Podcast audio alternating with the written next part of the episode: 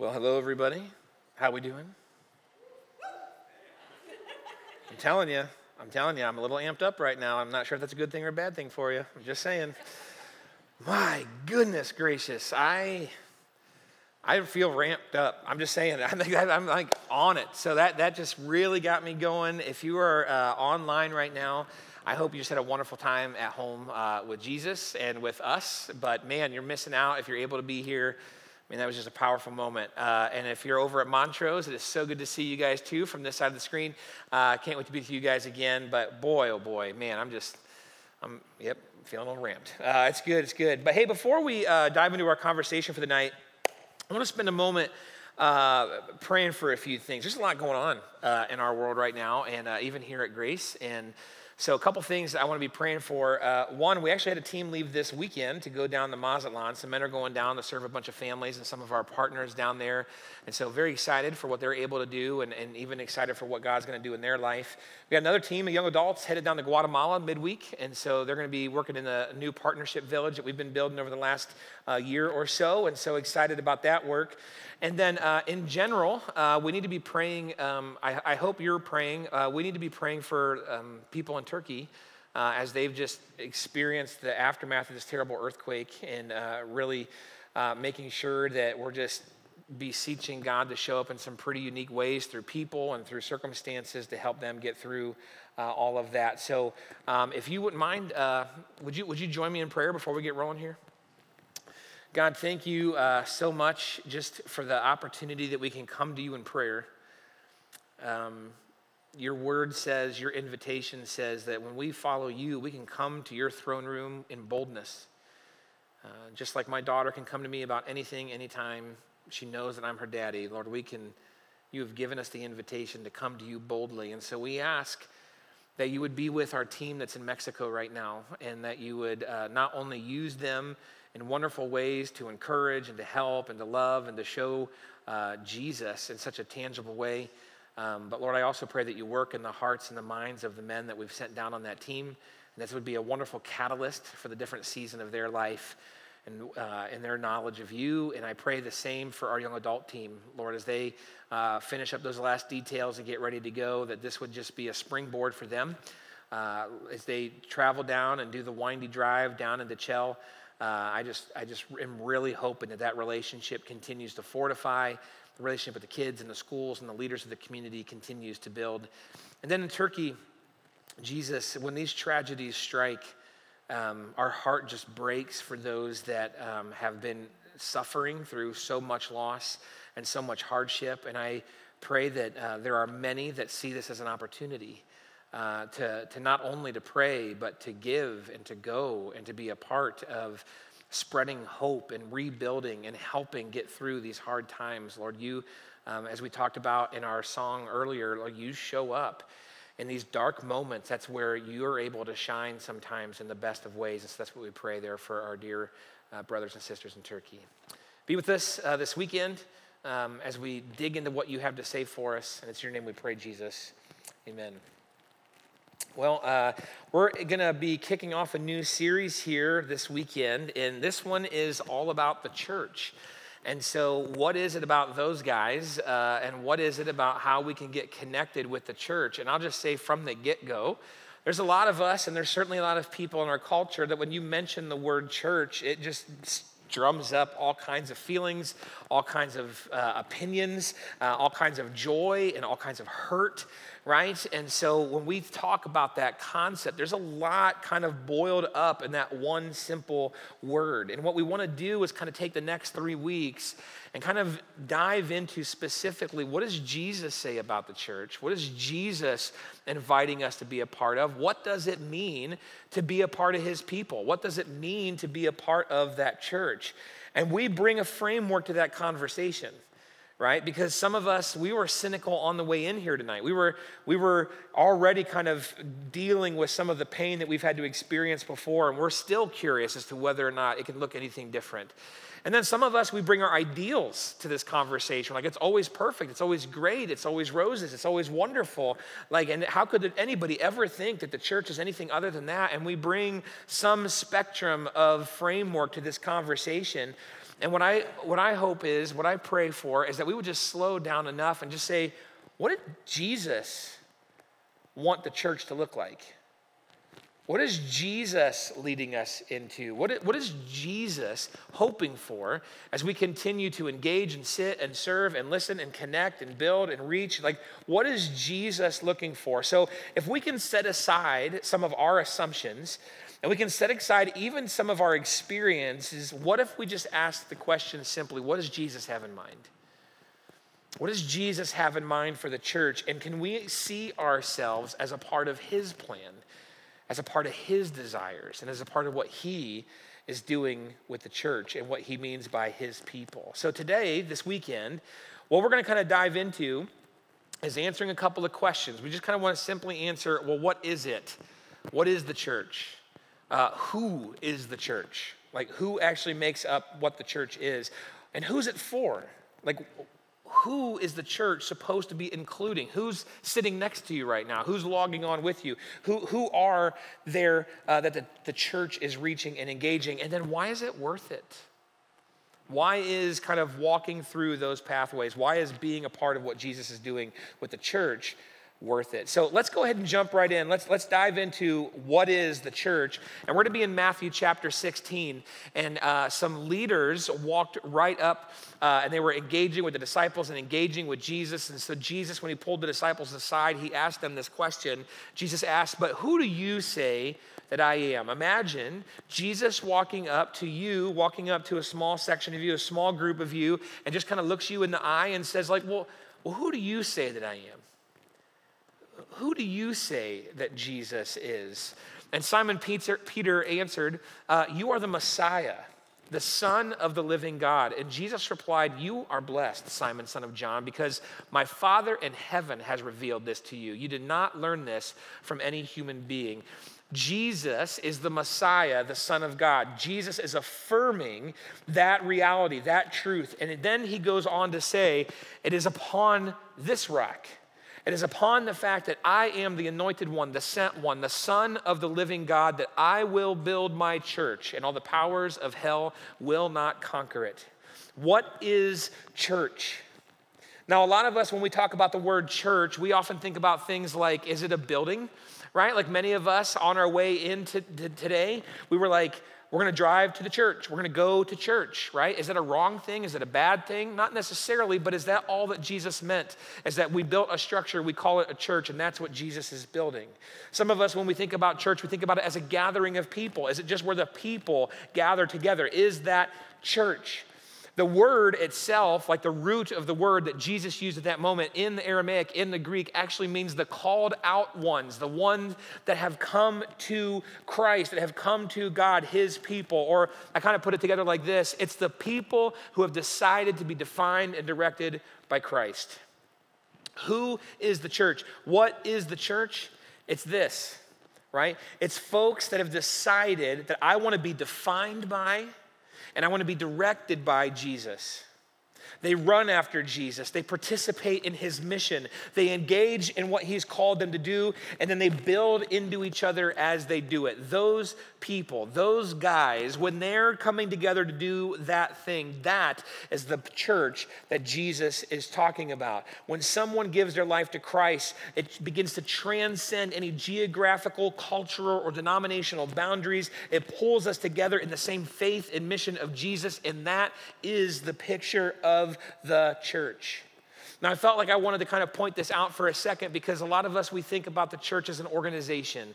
We think about the church as a way that, well, just organized religion. And I wanted to quickly point out that the church is living and organized.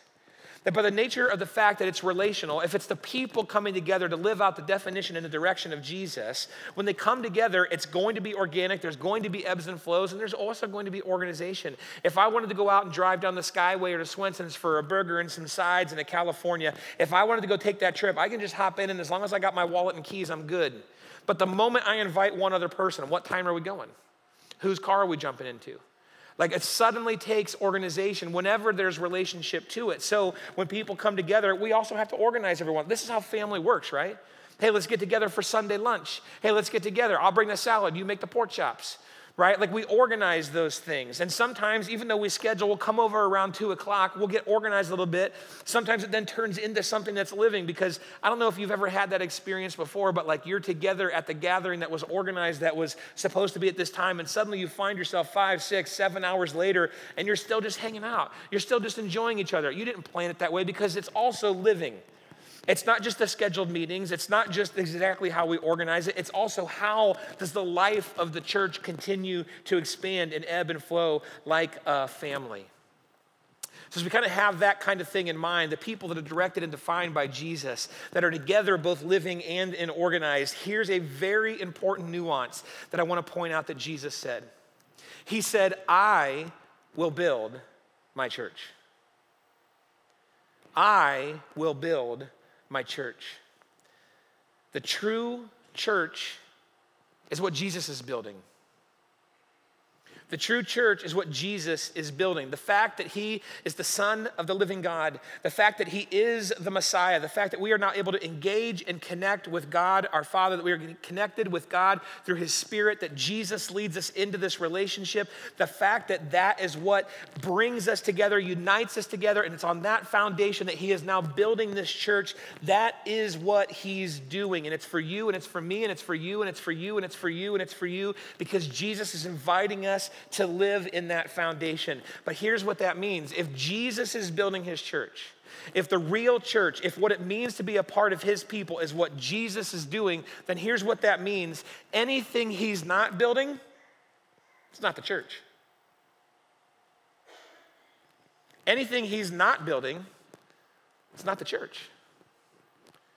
And that's important because there's a lot of stuff that goes on under the name of a church that we're like, well, if that's what the church is, I don't want anything to do with it. Jesus might give you the same answer. I'm not building that. The abuses that some people experience under the false name of the word church, that's not what Jesus is building. The political overreach to say that the whole point of what I'm doing is to suddenly make us politically this or politically that, regardless of the direction it's coming from, that's not what Jesus is building. When we look at crazy things of history and we see conquest with the cross out front, that's not, that's not what Jesus is building. When people have oppressed other people historically or even today, and it's somehow Christian or it's the church, that's not, that's not what Jesus is building. That's not the church. We can put the name out front all we want, it's not the church. One of my favorite TV shows, there's a line, some of you are going to recognize this I declare bankruptcy. Just because you say the word doesn't mean it's a thing. I'm not suddenly, my wife and I, we're not suddenly financially bankrupt because I said the words. Just because I say the words doesn't make it a thing. Just because we say, well, this is the church and this is the work of the church doesn't mean it is. Because if Jesus isn't building it, it's not the church. And so, yes, there are times when people declare something, and there are times that people say, well, this is what the church is, and this is what the church isn't. But I'm telling you, from the mouth of Jesus himself, if it ain't what he's building, it's not the church. Well, that leads us to our next question because if Jesus is building it, then that means the real church is going to be perfect, right? Because if he's building it and Jesus is perfect and Jesus is Lord and Jesus is God, then of course what he's going to build is going to be perfect. Most of you have been around long enough, and by that I mean even if it's only been a half hour, you know that it's not perfect. So, what is that? Well, that leads us to our next question of well, who's in the church? If it's the called out ones, right? If it's the people that are defined and directed by Jesus, how do we know the difference between those of us that are defined and directed by Jesus and those of us that are just sitting next to a friend? I don't know how to tell the difference just looking from one person to the next. If you go to the gym and you just decide to stand in the gym and you're not fit and you're not interested in being fit and you're not even sure why anybody would ever value being fit, that doesn't make you fit just because you're standing in the gym. If you go to the church building and you stand in the church and you sit in the church and you're not interested in trying to be a part of the church and you're not even sure you give a rip about anything the church is doing, that doesn't make you a part of the church. So, who is in the church? It's those who are defined and directed by Jesus. But again, I'll ask, how do you know who's who? None of you had little, it'd be so handy But none of you had little placards on your chest or on your forehead or on your sleeve that said, like, I actually want to be defined and directed by Jesus, and I'm not really sure about all this yet. You guys didn't wear the, that shirt. We should coordinate that. That really would make things so much easier. But I don't know, and you don't know. And some of you feel like maybe you're even faking something, and so you really make it hard for those. You don't know. So, how do we do that? Because when we look around the room and up and down the aisles and we look at the people that we know and we look at the people that have associated themselves with the church, how do we know who is defined and directed by Christ? Well, here's the thing if the people who are defined and directed by Christ, they're going to have a sort of unity in that, but other than that, they're going to be completely diversified. Because we're on a journey with Jesus. We're on a pathway with Jesus. He says, Come follow me. We start a lifetime of what it means to look and follow, be defined and directed by Jesus. And so some of us, we're at the very start, starting line of what it means to follow Jesus. We just took a step. Some of us are crawling. We're like, I got to figure out. I don't know. My life is so heavy, so weighted down right now. I'm doing everything I can to follow Jesus. I feel like I'm going so incrementally slow. Some of us are sprinting, and you make the rest of us nuts. You're just on this pathway with Jesus, and you're going so fast, and we're just like, wow, look at that person fly. That's incredible. Some of us are standing at the starting line, and we're paralyzed because we're nervous about what it's going to mean if I actually decide to start this thing and be defined, defined and directed by Jesus. I mean, he, wow, what he's got going on, but defined and, and we're stuck at the starting line. We're all over the map. And we look up and down and, we, are like, wow, you're not moving as fast as me, or you're going a whole lot faster than me, or well, you seem a little bit stuck in this juncture, or you seem like you're winded, or you seem like you have all this energy. And we look around and we're not really sure. The church is going to be completely varied, unique, eclectic, and we should love it that way. And we should love it that way. Because we're defined and directed by Jesus, not defined and directed by our progress. Check out something that Jesus said. I love this. He had some leaders kind of quizzing and testing his disciples, and they asked his disciples, Why does Jesus eat with such scum? And when Jesus overheard this, he told them, Healthy people don't need a doctor, sick people do. I have come to call not those who think they're righteous, but those who know they're sinners. It's not the healthy, but for the sick. When we ask the question, Who is the church for? It's not for those of us that think we have our act together and we feel like we're living a pretty darn good and perfect life. It's for those of us that realize we're a complete mess without Him. And we desperately need a doctor. You know, I was thinking about this, and, and, and I hope you don't think about hospitals this way, but imagine if someone, imagine if someone said, you know what the problem with hospitals is? You know what the problem with hospitals is? I'll tell you what, I know for sure what hospitals don't work. You know how I know? Because you walk up and down the aisles, you go floor to floor in a hospital, and it's full of sick people. All I see in a hospital are sick people, people with problems, people with all kinds of malfunctions. How could you possibly say a place like a hospital is helpful? And that probably sounds relatively foolish to at least most of us. But how many of us have said something like, you know, the problem with the church? You know, the problem with the church, and I can tell you for sure why the church doesn't work. You know how I know for sure? It's full of people that are sick that have malfunctions, that have addictions, that are hypocrites, that have painted pasts, that are mean, people with all kinds of malfunctions. How could we possibly say that a church is helpful?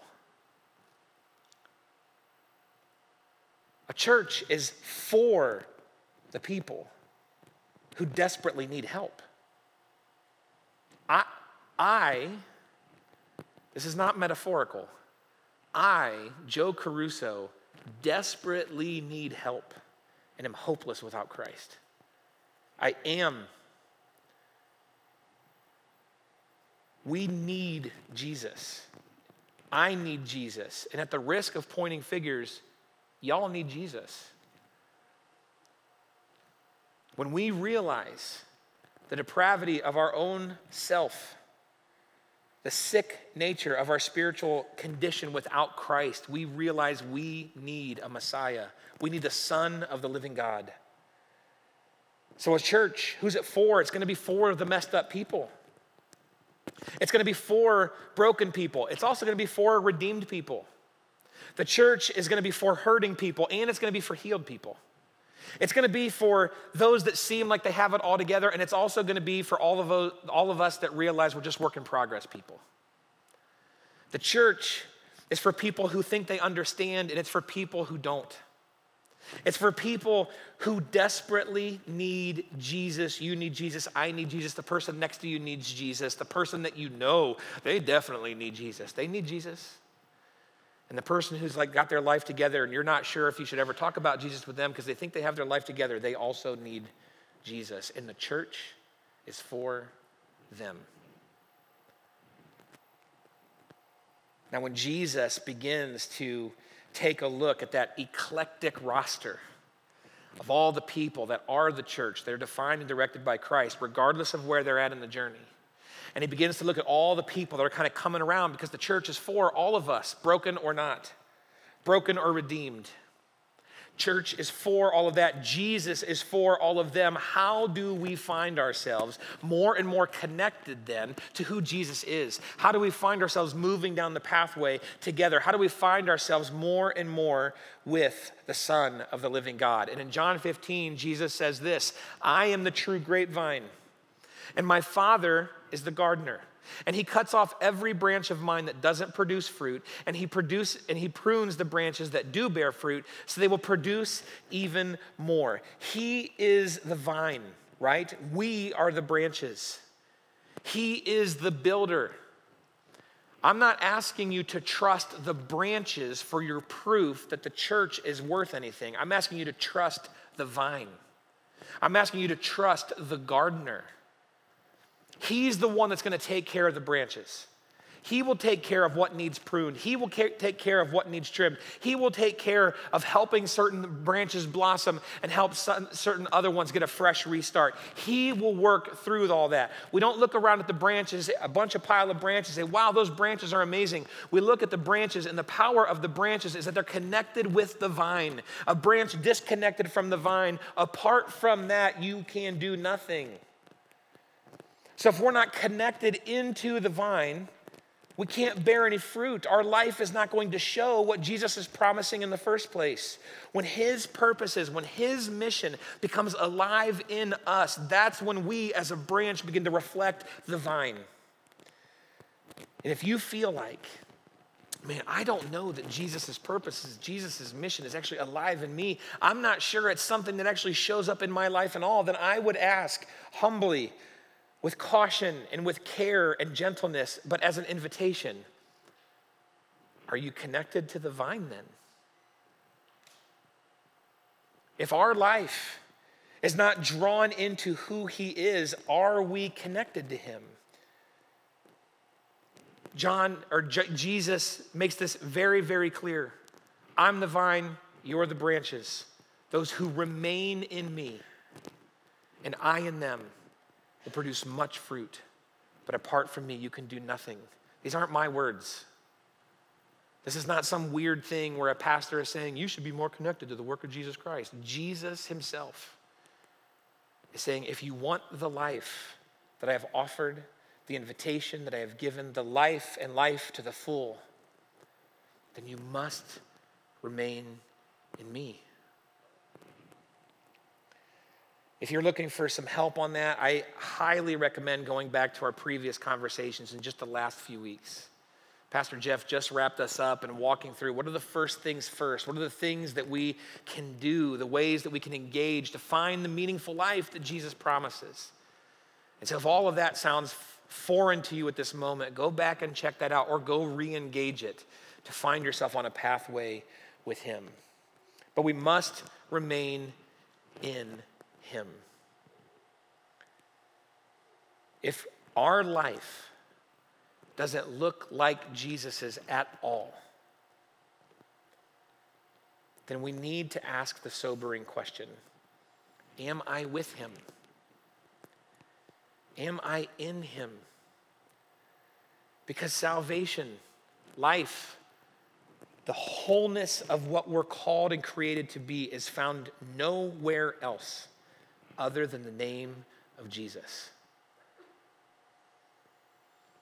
And so when you're trying to teach about the church and what Jesus wanted, I could go on for hours, but I'll only keep you for two more. But what I want to quickly describe for you is what Jesus came to do so that we can know if our life doesn't look like that, it might be because we're not grafted into Him. Because Jesus came to establish the kingdom of God. Jesus came to seek and to save the lost. Jesus came to make disciples and to show us, then, his disciples, how to make more disciples. And Jesus came to fulfill the entirety of the law.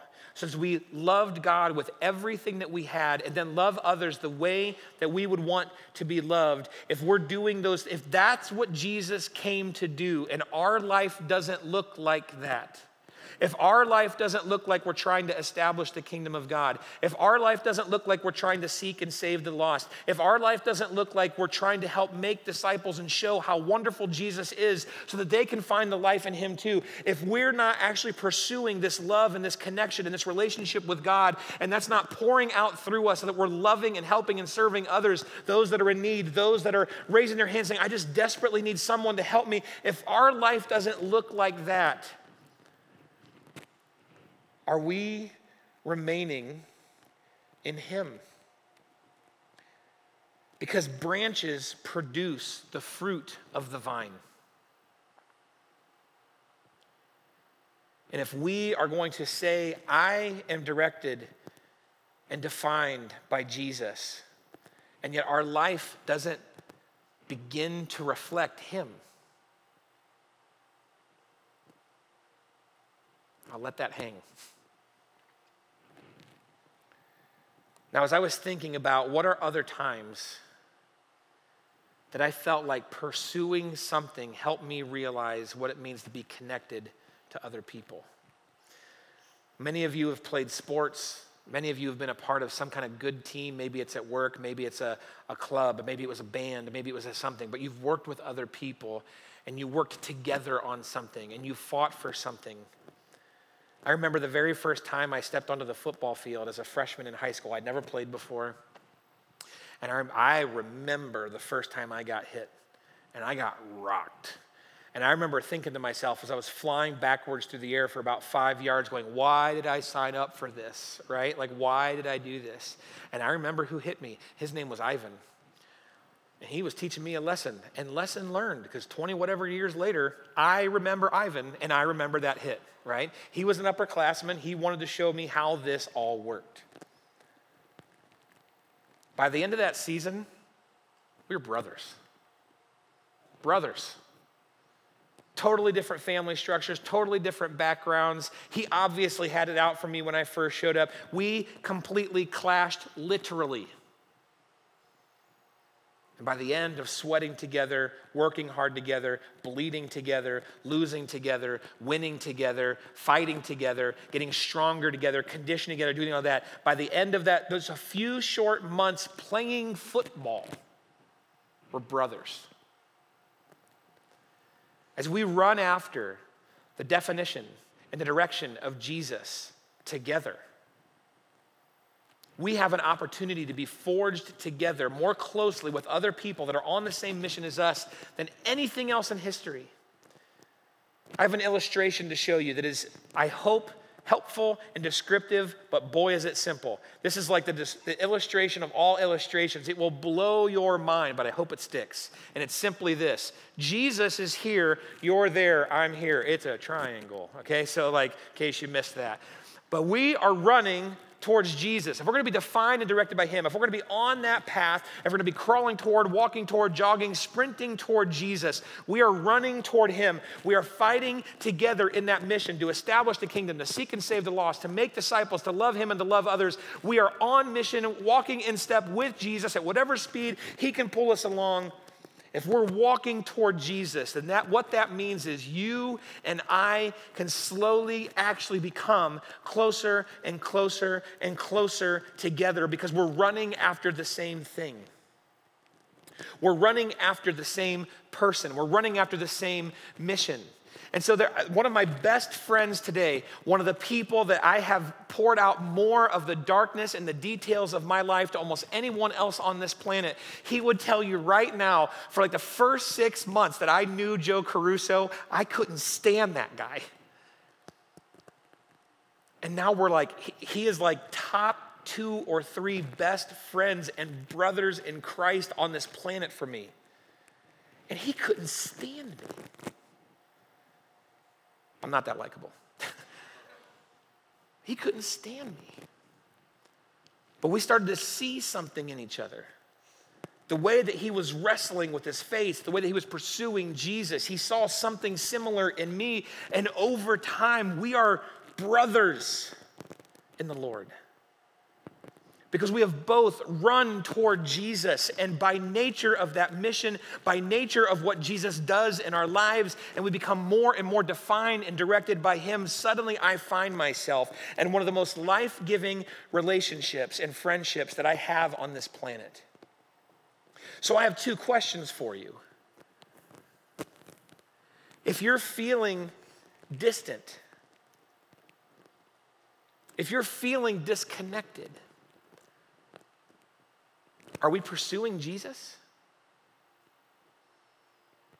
If we feel disconnected from other people that are following Jesus, and it looks like they're following Jesus, are we pursuing Jesus? Because pursuing Jesus and being on mission together is what gifts some of the greatest bonds we can ever experience with other people. And so, if we are disconnected from other followers of Jesus, are we pursuing him? And if you're like, if your answer is no, why not? Jesus is the source of everything. And if your answer is yes, I am pursuing Jesus and I still feel disconnected then my question might be then why are we holding everybody at arm's length? Why aren't we allowing some of those bonds to happen? Why are you keeping yourself so distant? Because pursuing after Jesus is when God gifts us some of the most amazing bonds of our entire life. And if we're not experiencing that, then there might be something missing inside of us. When I met my wife, um, for the very first time, I actually knew, I knew. she was the one. I can still picture her in her lavender skirt. She had this like blue and lavender sleeveless top on and her highlighted brown hair. Like I just, I could picture her smile at that moment at a park in Doylestown. And I literally remember having the thought, this is the woman that I want to marry. Now, I, on the other hand, was a sweaty mess. I just got done playing softball, and she, she did not have that thought right away.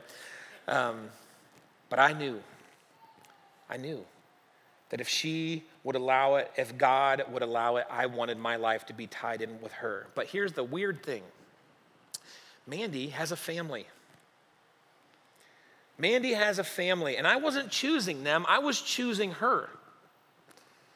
I was choosing this woman, and these people came along for the ride. And they're weird. We have such totally different interests, totally different backgrounds. I remember, you know, Easter, Easter in my household growing up meant we went to church, we did an Easter egg hunt, and we had ham. That's Easter for us, right? Like that's Easter.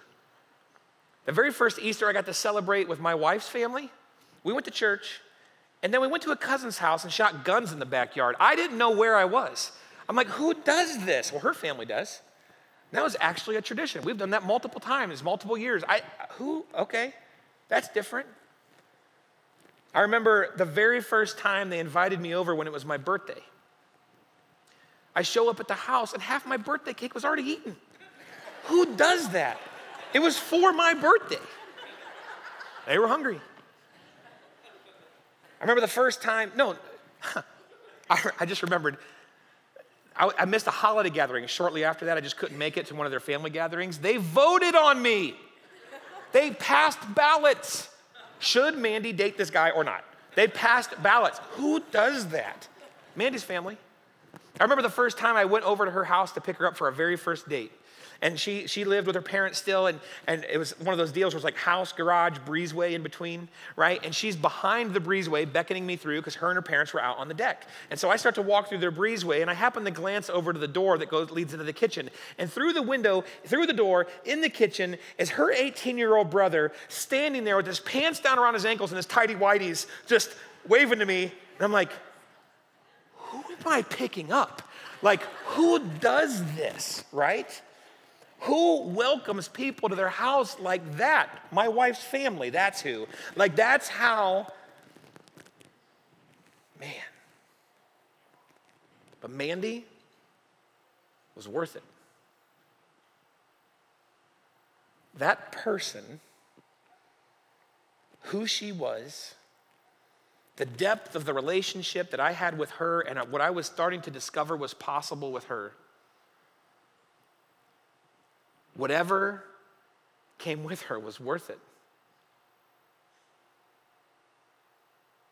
What if that relationship with Jesus is so worth looking out at that weird family and just saying, I don't know what this is all about, but I know him I want. And you know what? That triangle thing worked out for us as a family because we shared not only a faith, most of our family wants to follow Jesus. We also shared an affinity to build into my wife's life. My, her parents, wonderful, excellent parents to her. My brother in law, weird, but an excellent brother. And now I have a wonderful sister in law. And those extended family gatherings, they're weird sometimes but they're fun, and I love those people. And I have forged some of the most meaningful relationships in my life now with these weird people that happen to come along with my wife. Simply because we were pursuing the same thing of, at a minimum, being a healthy family around this woman. It's not centered around her, but you know what I'm saying. Jesus is inviting us into this family. And when we realize that our connection with the Son of the living God is worth it, and we realize that our connection to the Messiah is so life giving and so life changing, and we realize that no matter what, I want to be connected to Him, when we realize that, he invites us into this network of people who also want to be defined and directed by Him. And what's amazing is, is some of those relationships turn into something like my family. Some of them turn into something like me and my friend. Some of them, we're not really sure why they do what they do, but we see that, boy, they're, they're running after Jesus, and something spiritual happens that we can't fully explain, but that Jesus does. I love how Jesus transforms us from the inside out. I also love how Paul explains it in the book of Galatians. Paul says this For you are all children of God through your faith in Christ Jesus. And all who have been united with Christ in baptism have put on Christ, like putting on new clothes. There's no longer Jew or Gentile, slave or free, male or female, for you are all one in Christ Jesus. We are now fully in Christ. When we are defined and directed by Him, we are brought together under Him. We are now a new creation. We have a new life. We are no longer bound by our mistakes. We're no longer defined by our past. We're no longer defined by our baggage. We're not even defined by our heritage or our status. We're not defined even by our gender. We are instead defined by being with Christ and everything else comes to Him because when, when we can set aside the things that describe us and instead grab a hold of God who can define us, life is different.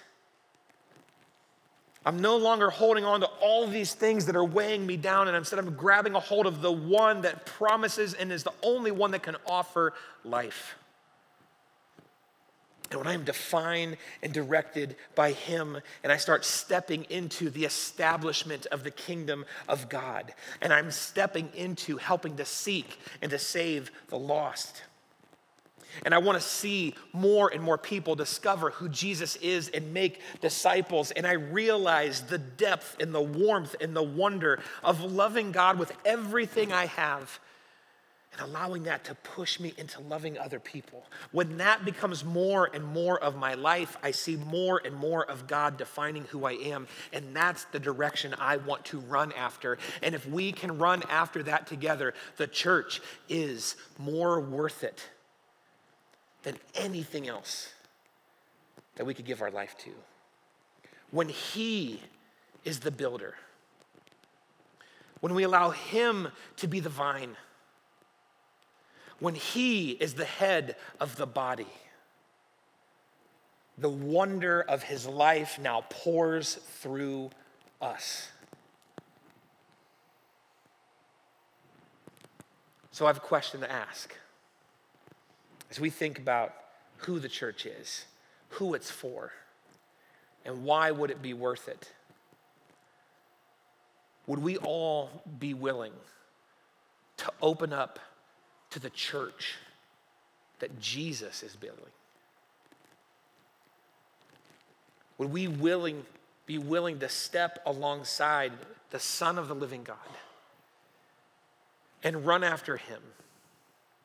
and be defined by Him, be directed by Him, and say, That, if that's what you're building, I want in on that.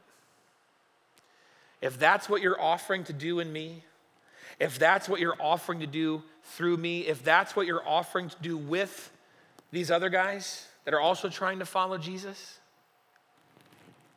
I want in on that. In the coming weeks, we're going to continue to unpack this. what does that look like to be a part of the church? What does that look like to step into some of those purposes, some of that mission? What does it look like to step alongside what Jesus is doing and saying, Boy, if I run closer and closer to Jesus, what's going to happen with me and the rest of his people? We'll unpack that more and more in these couple of weeks. But before we do that, um, I want to invite you to pray with me. And I want to invite you to pray with me. And I want to start off actually by uh, going over one of the prayers that Jesus prayed when he prayed for the church, when he prayed for us. So as the band settles in, will you join me in prayer first with these words of Jesus? I'm praying not only for these disciples in front of me, but also for all who will ever believe in me through their message. I pray that they will all be one, just as you and I are one, like you are in me, Father, and I am in you. I am in them, you are in me. May they experience such perfect unity that the world will know that you sent me and that you love them as much as you love me. Father, I want these whom you have given to me to be with me where I am. Then, they can see all the glory you gave me because you loved me even before the world began. Jesus, thank you for revealing your heart. Not just for what you want to do, but your heart for us. Lord, your invitation to each and every one of us, regardless if we're sprinting down the journey towards you or whether we're paralyzed at the starting line your invitation is clear. To give ourselves to you, to acknowledge that you are the Son of the living God, to acknowledge that when we trust to be defined and directed by you, that the deepest hopes and desires of our lives can only be fulfilled by you that your faithfulness stands firm regardless if we're on the mountaintop in the wonder of life or whether in the bottom of the pit. scraping by trying to figure out what in the world's going on. You are there